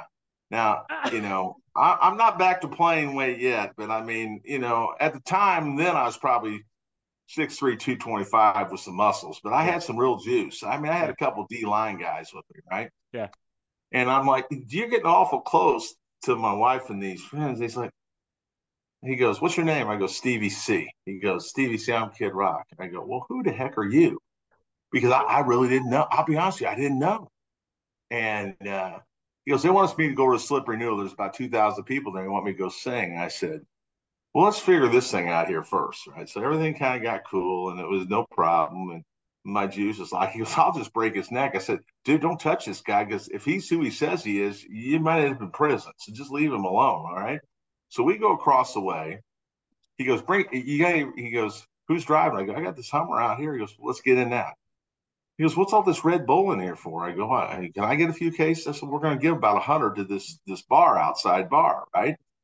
So he gets out and I, you know my wife and her friends and they're all looking and, and here I am in the background with these other two guys and they kid rock kid so they want me to sing a song Stevie C what do you think? So I, I don't know what he sung. I don't know if it was touch I, something was one of his earlier songs. Yeah. He, he got up and belted it out and he came back he goes hey Stevie C have you heard that song? I said hey Kid Rock I did hear that yesterday on the radio okay, now do you know who I am? I said, yeah, I know who you are. The boy out of Motown, out of Detroit. He yeah. Goes, good, pretty good. They want me to sing another one. What do you think? So he did, and uh, we drank some Red Bull. Uh, one thing I can always, I can say, I've been clean. Ever, never did any drugs. Now I might have had a couple of drinks with these guys. Yeah. But uh, long story short, he's taken care of me ever since. And let me let me just make sure I heard that right. So Kid Rock made a pass at your wife. Is that? Yeah, that's yeah. the story. well, he, yeah, I mean, he, he, he, was he was I don't know if he was high, stoned, or both, but you know, kid, kid didn't know a stranger. It doesn't matter who it is. Yeah, you know, it, it's it for him. It's game time. He doesn't care. That that's who he is. I mean, you, yeah. you think that when he ran off with Pamela Anderson for a while, you think that that uh, what what's uh, Tommy Lee was going to knock him out? Evidently not. Now, I guess it was your wife flattered by by uh you know Kid Rock, famous uh, celebrity? Not, not really. She just no. said, "Oh, it was all good, clean fun." I go, yeah, for yeah, I guess if you want to call it that. This is a so, team player podcast. First, I, I, this is incredible for a person of that magnitude to, to hit on your wife. That, that's a badge of honor. Too funny. Well, here's man. what I'm gonna tell you. You know, sometime I mean, so you, if I'm correct, you're are you in Texas? I live in Houston. Yes. Okay, Houston. All right, that's another one. Kelvin Sampson. Some of my guys. Yeah. Oh, I love Kelvin Sampson. I oh, love. Yeah. Let me just let me go off topic. One, I saw a quote from Kelvin Sampson yesterday, and and okay. said, "There's no," and you'll love this, Steve, as an old coach. He said, "There's no such thing as an ugly win. They're all beautiful." The funny thing is, now we got people bitching about the way that we win. So we must have really come a long way. I just oh. love that. Yeah. Uh, yeah. He, he, he's he's uh, he he is unbelievable. And I, you know, and and yeah, and, and I, you know, I'm gonna look forward to meeting you sometime, and I'll I'll, I'll buy you dinner. I was gonna uh, say, I'd like to talk some sports with you sometime. If I get down to Texas or something, I'm gonna look you up because we might do it the I other way, though, Steve. We might do it the other way because my wife and I, we've been to two Big Ten stadiums to watch. We're Michigan fans. I've been to Memorial Stadium in Lincoln, and I've been to the stadium out there in, in Ruck, uh, New Brunswick. You know, to watch Rutgers. So I, have been to two. So I, I would love Come Champaign. Come I would love Champaign. it, Coach. We will we'll definitely. Take the, we'll take we'll take the RV over there. We'll park right outside the stadium. You'll have a good time. Let's do Just it. Put on. Put, uh, is Michigan coming there next year? Check I don't it out. I have to check the know. schedule, but we we will make that happen, Coach. Because that that I would think, be. I, I yeah. think next year they do come to Illinois. I think. I think that might be right. But you know, the one thing that that that I know you said something to me about Mount Rushmore right? Yes, we're going to do that in a second. Yep. Oh, okay. All right. Okay. Yeah. All right. I'll, I'll, tee you up for that one, Coach. But let, us talk about your favorite team. This is how we always end it. Uh, most of us that listen here are big sports fans, so we just like to get to know your favorite teams. Of course, you love the Fighting Illini. You mentioned the original Flying Illini '89 team with Kendall Gill, Nick Anderson, Kenny Battle, Stephen Bardo, etc. Number two, you're a Butler Bulldogs fan. Good friends with Thad Matta. Uh, you released him in the '80s from SIU to Butler when Barry Collier was AD. So do you want to talk about that a little bit? I mean, because you, now you're in, in, the Indy area. You you don't like Purdue or IU, but describe that feeling of Butler because I was a big fan. And you mentioned Houston. Butler made it all the way to the Final Four in Houston, and I was there watching that. Uh, so just can you talk about uh, Butler and kind of your affinity for that program? You know, it, they're, they're, you know, um, it's the David and Goliath story, right? I mean, it always will be. Uh, you know, they're they've taken a lot of heat after things kind of fell apart after uh, Holtmann left um, Butler and went to Ohio State. um, they need to try to get out of the Big East. And uh, Danko, the president who came from Villanova, said, "No, we're not going anywhere. We're staying here." So Thad was kind of bitten at the at, bitten at the bit, uh, being down at IU as an associate AD over basketball. What's that mean? He's getting paid, but you know he isn't going to make any decisions really. And uh, I think it, you know Woodson kind of wanted to lean on him from his perspective and the success he had had, obviously at Butler, Xavier, and then uh, um, Ohio, Ohio State. And it was a logical thing to bring. Thad's health has not been the best. He lost his dad about a year ago. Uh, he's a good he's a good guy. Uh, he's very demanding, but guys like to play for him. He, he can you know tough on the court, but he, he cares about them. He, I think he meets the yeah. players once a week to see how they're doing. So he, he's he's a class act. So I, I, want Butler to get back to the Butler way. It kind of took a road turn. Um, it's it's unique. It, you know, it's not academically as tough as a Duke or a Northwestern, but the standards are pretty high. Sure. Tougher than, you know, probably Purdue and IU. Nothing. Don't hate me, Purdue IU fans. So don't hate me. But you know, in Illinois in the same boat. It's a, it's a little bit tougher. Right. Um, but it's an intimate environment there, and the people support have always supported the Butler way and will continue to do that. So I, they would probably basketball be right there San Diego State with Dutch. You know, yeah, I'm a huge guy, Mountain West friend, guy with friend, Dutch. Yep. I mean, uh, you know, he, he every year in the NCAA's, he always gets me tickets when if I'm able to make it. I'm close to his wife and his family. Just he's just a solid dude, and he and I had our best years, two years together on staff in Illinois. We were just first day I ever met him. He came into the basketball office with with barefoot shoes on. I thought, who's this spoiled little brat? Mm-hmm. You know. But uh, from then, we've been really good friends. Um, so from a so from a basketball perspective, it would probably definitely be, you know, Illinois, Butler, um, and San Diego State. You know, two and three could interchange. Uh, my nephew was, a, uh, was an All American at Grand Canyon University in Phoenix. Yeah. I like the Drew. Uh, uh, Bryce Drew, who's the coach there. Yeah. Um, you know, but um, and then, you know, NFL, you know, it's kind of been a weird thing because I grew up in Champaign Urbana. My dad liked the Bears and and the Packers. And I thought, how's that be? Well, you had Nitschke and Grabowski and stuff played for the yeah. Packers. Then you had Butkus at the Bears.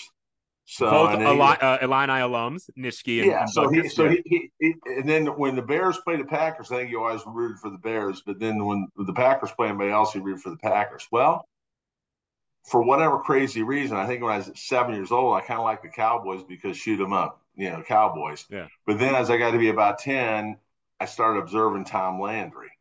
So I was really a Cowboy fan through and through. And then even up till Jimmy Johnson. And then yeah. when, when, um, Jerry Jones came in. I I I, I, I can never root for the Cowboys again with him. He's just an you. idiot. I hear you. I hear you. uh, And then, but then, then uh, the 49ers with John Brodie and Gene Washington, yeah. I, you know, I, I like them. But I've been a Denver Bronco fan probably longer than ever. Everybody Carroll, what's wrong with you living in Indianapolis? I said, look, you can talk to my kids. They don't root for any teams in Indiana.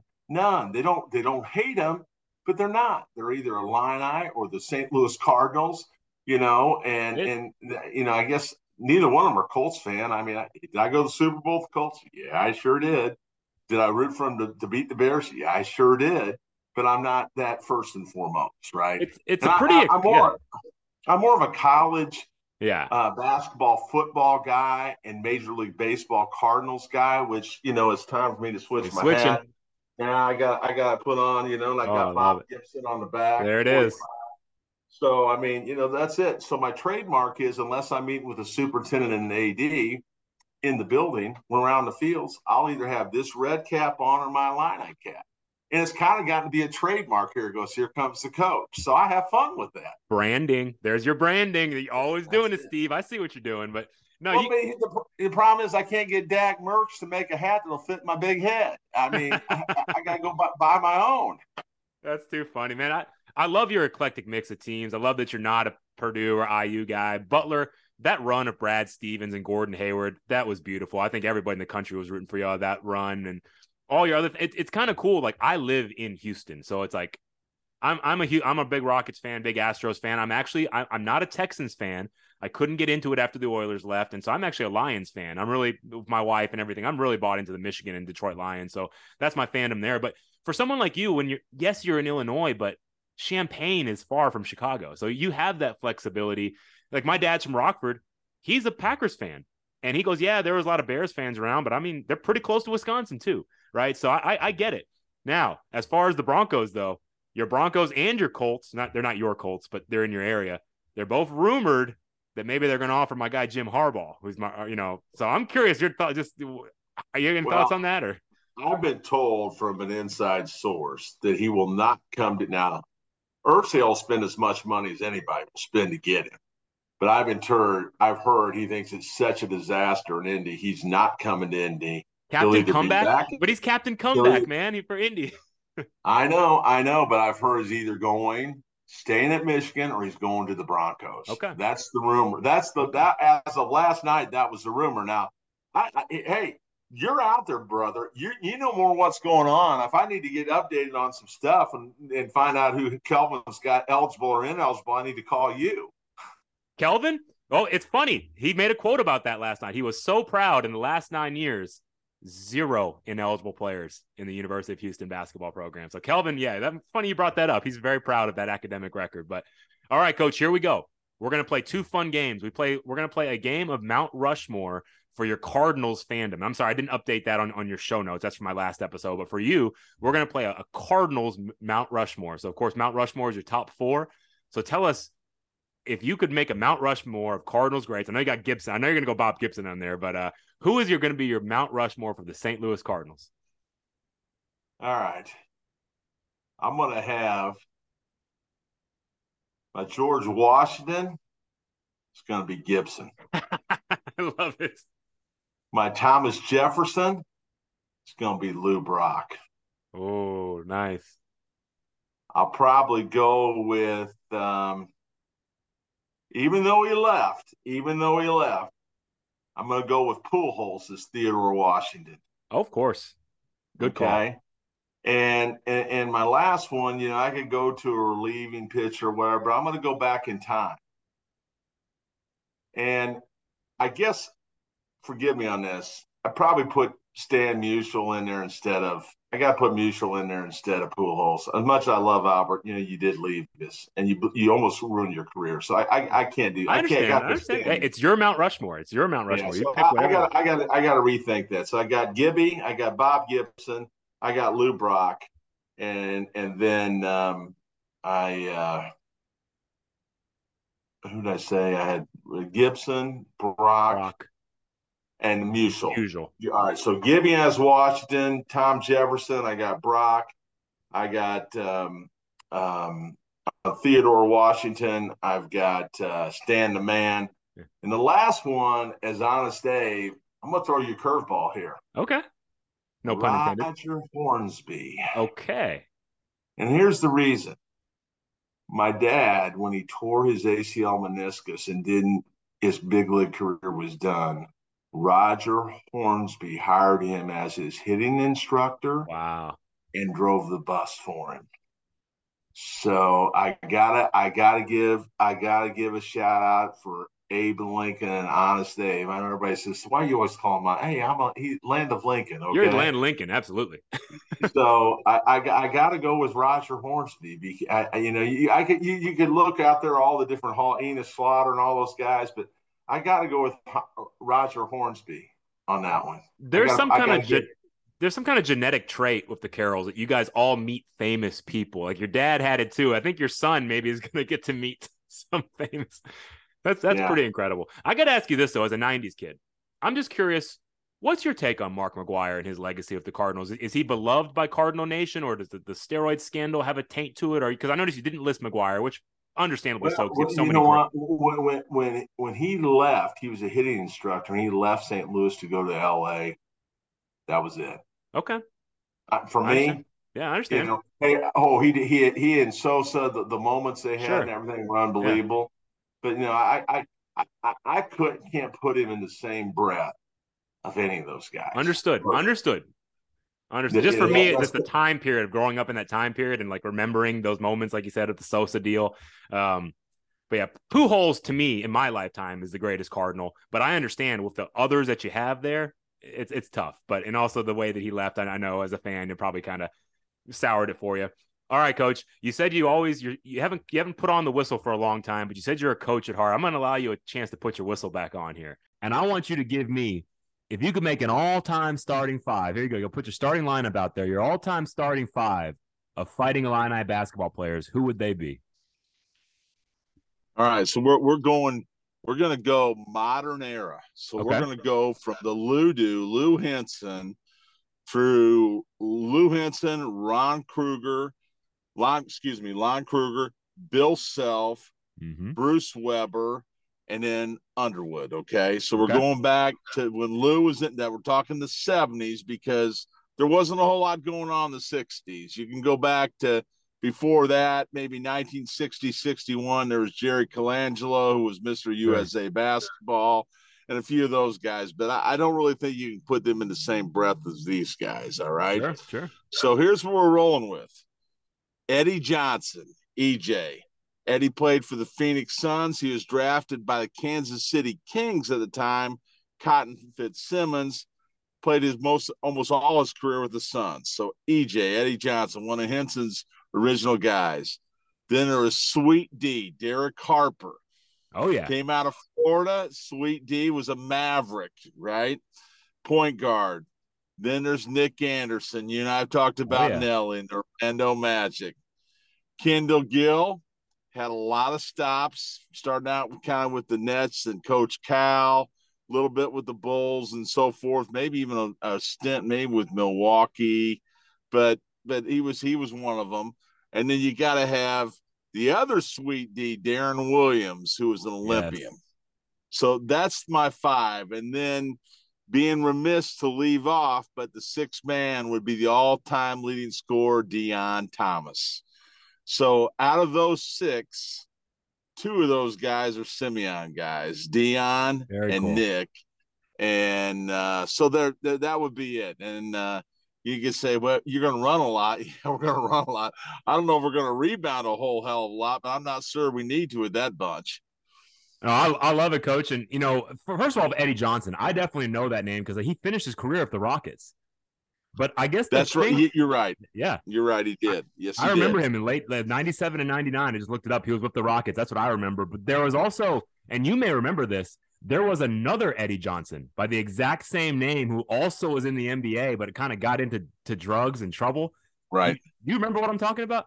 Yeah, yeah, absolutely. Yeah, I, I know exactly what you're talking about. It was a different Eddie Johnson. And, so um, I've always heard that story that you know one time the news reporters were talking about this other Eddie Johnson and put your Eddie's face on the news. you know, yeah, news, that's right. Uh, that's no, that's that's right. I remember. I heard about that. That's correct. Yeah, yeah, yeah. They were they were opposite of night and day. And Eddie's made a pretty good career being a an analyst or yeah, an analyst for the Phoenix Suns on TV. I think for years Absolutely. now. He, yep. he he may have retired recently, but Eddie's a good dude, and he came back. He promised his mom when he left that he would he would honor her by getting his finish his degree at Illinois. So when he was playing the NBA, he came back for three summers in a row to get his degree. That's so awesome. uh, cl- class act, good guy. A couple other things there just for our listeners. You mentioned Deron Williams. I, I just always remember the Utah Jazz where kind of got his start and was doing so good. But he's actually from the Colony, which is there in the Dallas Metroplex area. So he's a he's a Texan. Made his way up there uh, to to the land of Lincoln. And then I'm wearing the Frank Williams jersey. I know he didn't make it to your top five, but I got to ask, man, just just talk to you about about Frank Williams a little bit. Well, okay, if you look at Frank Williams, you also got you get you know kind of an Illini icon is Dee Brown, right? There's another one. Dee yeah. Brown, yeah. Dee Brown was second team All American on two or three teams his last year, but I don't know, he just wasn't didn't shoot it probably well enough to to play in the NBA. But you know, Frankie could definitely shoot it. And then his son came. He wasn't quite the player his dad was, but was a good player at Illinois. Um, but yeah, yeah, I like. There's there's there's probably a half dozen. I mean, you, you know, Bruce Douglas uh, was an All American point guard out of Quincy, yep. but he he's not quite in that group. of the few I mentioned. Then there's Absolutely, yeah. Efrem Win- Efrem Winters, who went from being a second team All American as a sophomore to kind of getting bulked up on the weight program. He just kind of fizzled out. But as a freshman, I don't think I saw more of a powerful six nine player. I watched him dunk three alley oops on Randy Breuer for the Minnesota Gophers his freshman year, and he was unbelievable. E out of in uh, he was out of King.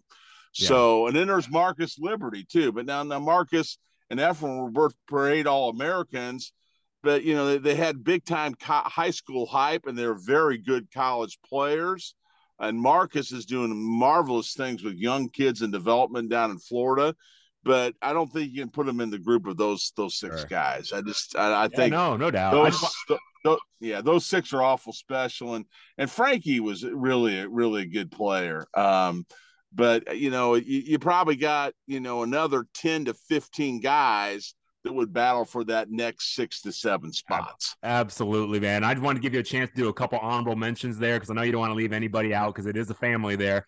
Uh, but one more guy I had to ask you about because he's my personal favorite just from the time period I grew up.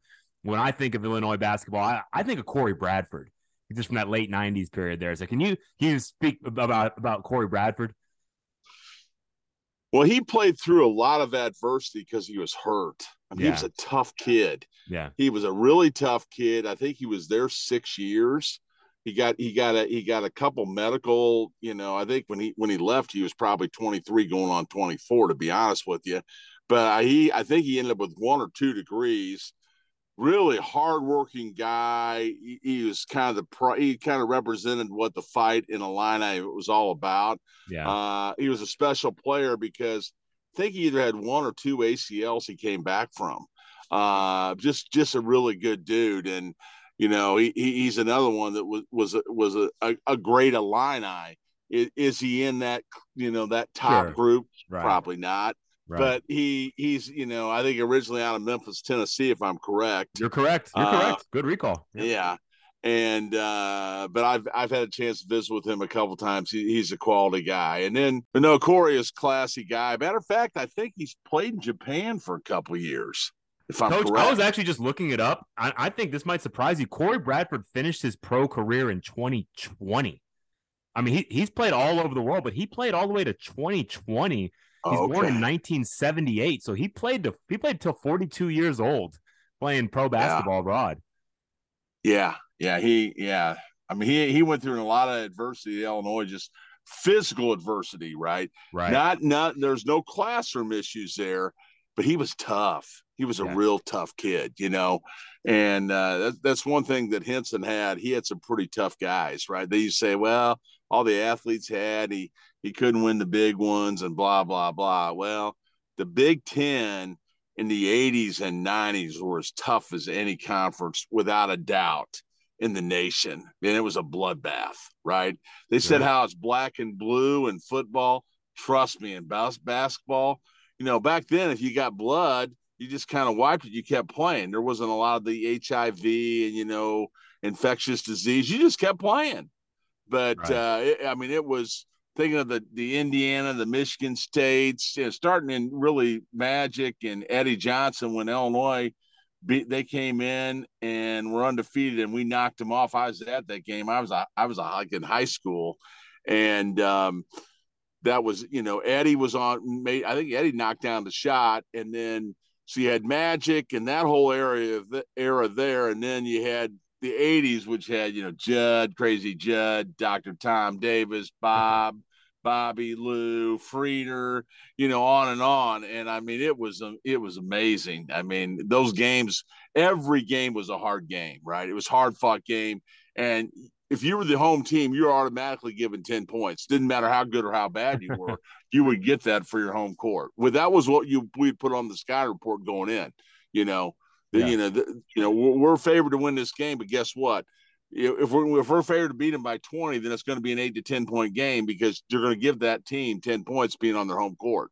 That was a given. And there wasn't sports books or any of that stuff back then, you know. Yeah, yeah, yeah. Too funny. So, well, Coach, man, this has been a pleasure. We just got one last thing left to do. I know you're you're you're really kind of like a sports historian, man. Your recall is amazing. I love the way you're able to just recall all these guys from all these different generations. You have different interests in all your different sports. So I just want to do an, an overall Steve Carroll, Stevie C, Mount Rushmore. So just your four greats, whatever sport, whatever walk of life, just who is your all-time Mount Rushmore for Stevie C, Stevie Carroll? Well, you know, I, I think you got to start start out if you got on the left George Washington. I'm gonna put in that first slot. I'm gonna put Michael Jordan. Yep. You know, uh, hands down without okay. a doubt. And yep. And I, you know, I, I, guess you know if you, you know, I, I, thought about this last night because if you think about that, that makes sense. And then if if you take it to the next stage, if you're gonna go you know, football, baseball, basketball, you know, I thought, well, yeah, I could go football. And the logical thing would be Tom Jefferson, you put Tom Brady. Who could argue that, right? But yeah. You know, I mean, I think about that, but then you know, part of me also thinks about life and kind of what Mount Mount Rushmore is all about. So I think I'd probably opt for Tom Landry.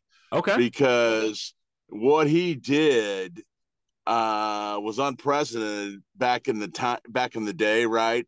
And how the, the the leaders, the guys from those cowboy teams and what they've done in life is unbelievable. Right. If you look up the history from the Roger Staubachs to the Drew Pearsons, on and on and on, and seeing the success those guys have had off the field, it's amazing.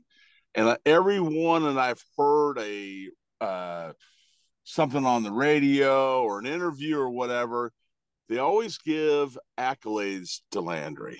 Okay. And having been involved with fellowship and Christian athletes and been to the big things in Kansas City over my lifetime, everything was always about Landry and what he stood for. So I, I got to have Tom Landry as Tom Jet Thomas Jefferson. Okay. Right? Okay. I'd have him in that slot.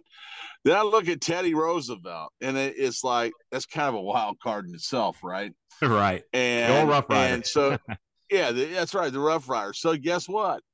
Who better one than Dickie V, Dick Vitale? There you go. I like it. Yeah, it's awesome, baby. Because yeah, it's awesome, baby, with the capital A. And I mean, what what he's done for college basketball, what he's done for cancer research, how he's branded himself, how when when he kept bugging ESPN to hire him and they told him to go away and he never went away and finally they said okay come on Dick yeah. and then here he is you know he's like contract for life with ESPN and the guy couldn't even hardly speak a year ago right but he right. fought right. through cancer and he's a survivor. So I have to go with that. Love it. And then I I, I go back to the last one, on a Abe, but I'm thinking, you know, I really need to tie Land of Lincoln someone to that.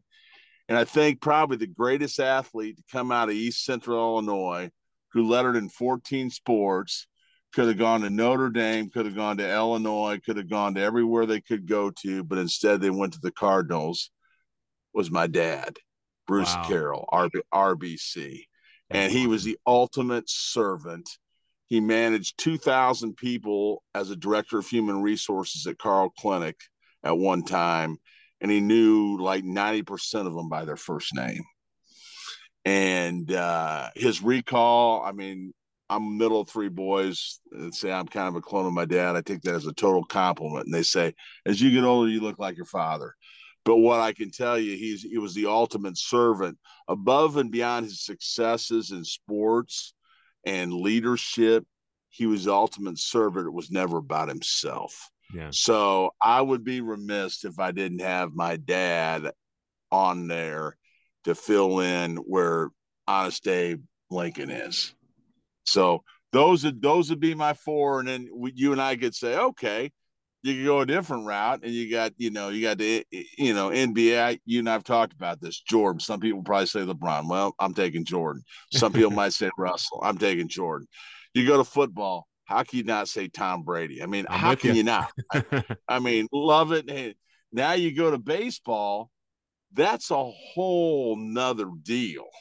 Now, let me ask you a question. Okay. If I you like were this. picking, if you were picking baseball, who would you pick for Teddy Roosevelt? Oh boy, you're real okay. You know, I, I might go a little bit out of left field, no pun intended, of this one, but I'm kind of a Pete Rose guy. You know, he he goes by his own beat. I mean, he, he's unapologetically himself, and he was a damn good ball player. So I think I might say Pete Rose, and I personally think they should let him in the Hall of Fame. I don't know if that you completely disagree with me on that, but uh, yeah, Well, just- I didn't have a chance to think about it, but I'm I'm gonna go Pete Rose off the cuff. I think it's a travesty he's not in the Hall of Fame. I, Yeah. you and I could talk for hours about that. Yeah, I think that that is definitely a wild card in there because you could you could well we could we could go on and on you know people would say Hank Aaron people would say you know Sure. all kinds of different people There's right plenty of other guys, but the thing about Pete Rose, and I'm sure you got to see it more, and I was too young, but just the, the effort he played with, you know, like Yeah. sliding headfirst into first base and all that kind of stuff. I mean, I don't know. I, if you're asking me who's going to be a Rough Rider, I, I'd take Pete Rose with me any day. You know, Well, you know that that's a great point, and th- I, I, honestly, I like that one. I, I really kind of like that one. So then, I guess if I was to switch gears to the last one, if it was you, and you're looking at Lincoln, and we're looking at a college basketball guy, is it John Wooden or is it Coach K? What's your call? wow, wow, wow, wow. That's ooh, Steve. That's a tough one. I'd have to defer to you. I know Wooden was a revolutionary, but it, for me in my generation, I don't think I could pick against Coach K. I, I you know what I mean? Especially being a Kovaleski and a proud, you know, Polish American. I, I'm a little biased. I would go Coach K, although totally respect what Wooden did. Slight argument, and you can maybe tell me that I'm totally wrong, but I just feel like as time has gone on, the landscape of college sports is maybe more competitive. I don't know back in Wooden's day if it was maybe so competitive to maybe where the blue bloods could really dominate like the I'm not I'm not detracting from what he did, but the amount of championships in a row and all that kind of stuff, like wins in a row, I don't think you can do that nowadays. It's too competitive. And so I think what Krzyzewski has done over such a long period of time is maybe more impressive. Again, not trying to ruffle feathers, but that argument comes up a lot when you try to compare modern athletes or coaches versus back Right. in the day. You know what I mean? So I'd lean Krzyzewski for a couple different reasons, but you, you can definitely tell me if I'm wrong. I definitely respect your judgment on that. Uh, I agree with you. I agree Okay. with you on that. I, I I'll take Coach K and I take Wooden a close second, but I don't think you can argue. It, you know, here's the thing. You know, Coach K is from Chicago Weber Catholic High School. I recruited. Did not know that. there, Okay. right? Yeah. Yeah, so he's a Chicago guy, and he and Jerry Colangelo are best, like all but best friends. Now, Colangelo's from Chicago Heights Bloom and went to Illinois, right? And then uh, Coach K went to West Point. Now, obviously, there's a difference in age of a few years, probably Right. 10 years. That's neither here or there, but they're both Catholic, Polish, Italian, boom, boom, right? Yeah. And the, the two of them ran USA basketball together for years, right? You know, Coach Colangelo was president CEO, Coach K was the coach. All right. So, what I do know is I totally agree with what you're saying, but I think Wooden's a close second, but kind of a distant second. And all due respect to John Wooden, Sure. being an Indiana guy, right? Um, Yeah. But but you know, as we've discussed, I mean, I, res- I I have the greatest amount of respect. I know with the pyramid of success inside and out. Um, I, I always admire John Wooden, but being an Illinois guy, you know, hey, I got I got to defer to probably Coach K and Chicago and the, the, the CYO Catholic Chicago Catholic. Well, would be the it would be the it would be the Catholic League, not the CYO. That's a Catholic youth organization. I got that a little bit confused, but no, uh, no, I, I no, this has been good. I've I've enjoyed every bit of it, and uh, so uh, yeah. Uh, anything else you, you want to cover? I was getting harassed today. They said they're gonna, hey Carroll, they're doing a part one, a part two, and a part three on you. I go, that's scary. That's scary. and and, I, and he said, We've already put it out there. We want to know where it's going to be on. We're going to blow it up all over the country. And I said, I don't know. You got to count on James to do his magic because there, we got a lot of footage. No, and I, hey, I, I, do not break up into. It's going to be one episode. We, we we've had some long ones, so it's going to have to. They're going to have to sit through it. But that's the beauty of podcasts. You can always start and stop or play it at two x speed. So it'll be great, Coach. Man, I, I could talk to you all day. I, I seriously, yeah, we, I we could talk too. for five or six hours, man. But it's been a real pleasure if, if y'all enjoyed this conversation as much as I did, again, please just take that five seconds, give us that five star rating. That's what drives us up the chart. So more people will find our show whenever they, they Google or search for a sports podcast. You can also leave a written review uh, if, if you're if you're uh, wherever you're listening to this allows it. I know Apple does. So if you do that, I'll, I'll read your review on the air. You can then hit the follow button. That way you'll subscribe to the Team Player Podcast. You're going to get a new one in your queue every Sunday as soon as they come out. You can email me at teamplayerpodcast at gmail.com with any feedback or recommendations. We lift up our own inside of here. I've had so many of my guests that are just recommended to me by former guests or, you know, Steve, I learned, I heard about uh, from a coworker. Sean Maloney is a guy that I kind of connected to because he's up in Michigan uh, in that inside of Daktronics. He said, Hey, you got to get Steve Carroll on here. So thank you for Sean Maloney for that recommendation, coach. Uh, as always, the cover art music for the Team Player podcast is provided by two of my former players. The cover art is by Kaiser St. Cyr, and our intro and exit music is One More Good Enough from Avrion's self titled debut album. You can find his music on all platforms by searching for Avrion. That's A V R I O N. Coach Carroll, thank you so much for coming on the show, Coach. It's been a true honor and a privilege. James, I've enjoyed every bit of it. I'm looking forward to catching up with you live sometime in the near future. We're gonna, We're gonna do, do it. it. We're gonna do it in Champaign. I will be there. I, I looked at the schedule, Coach. It's not next year, but it, I will be there.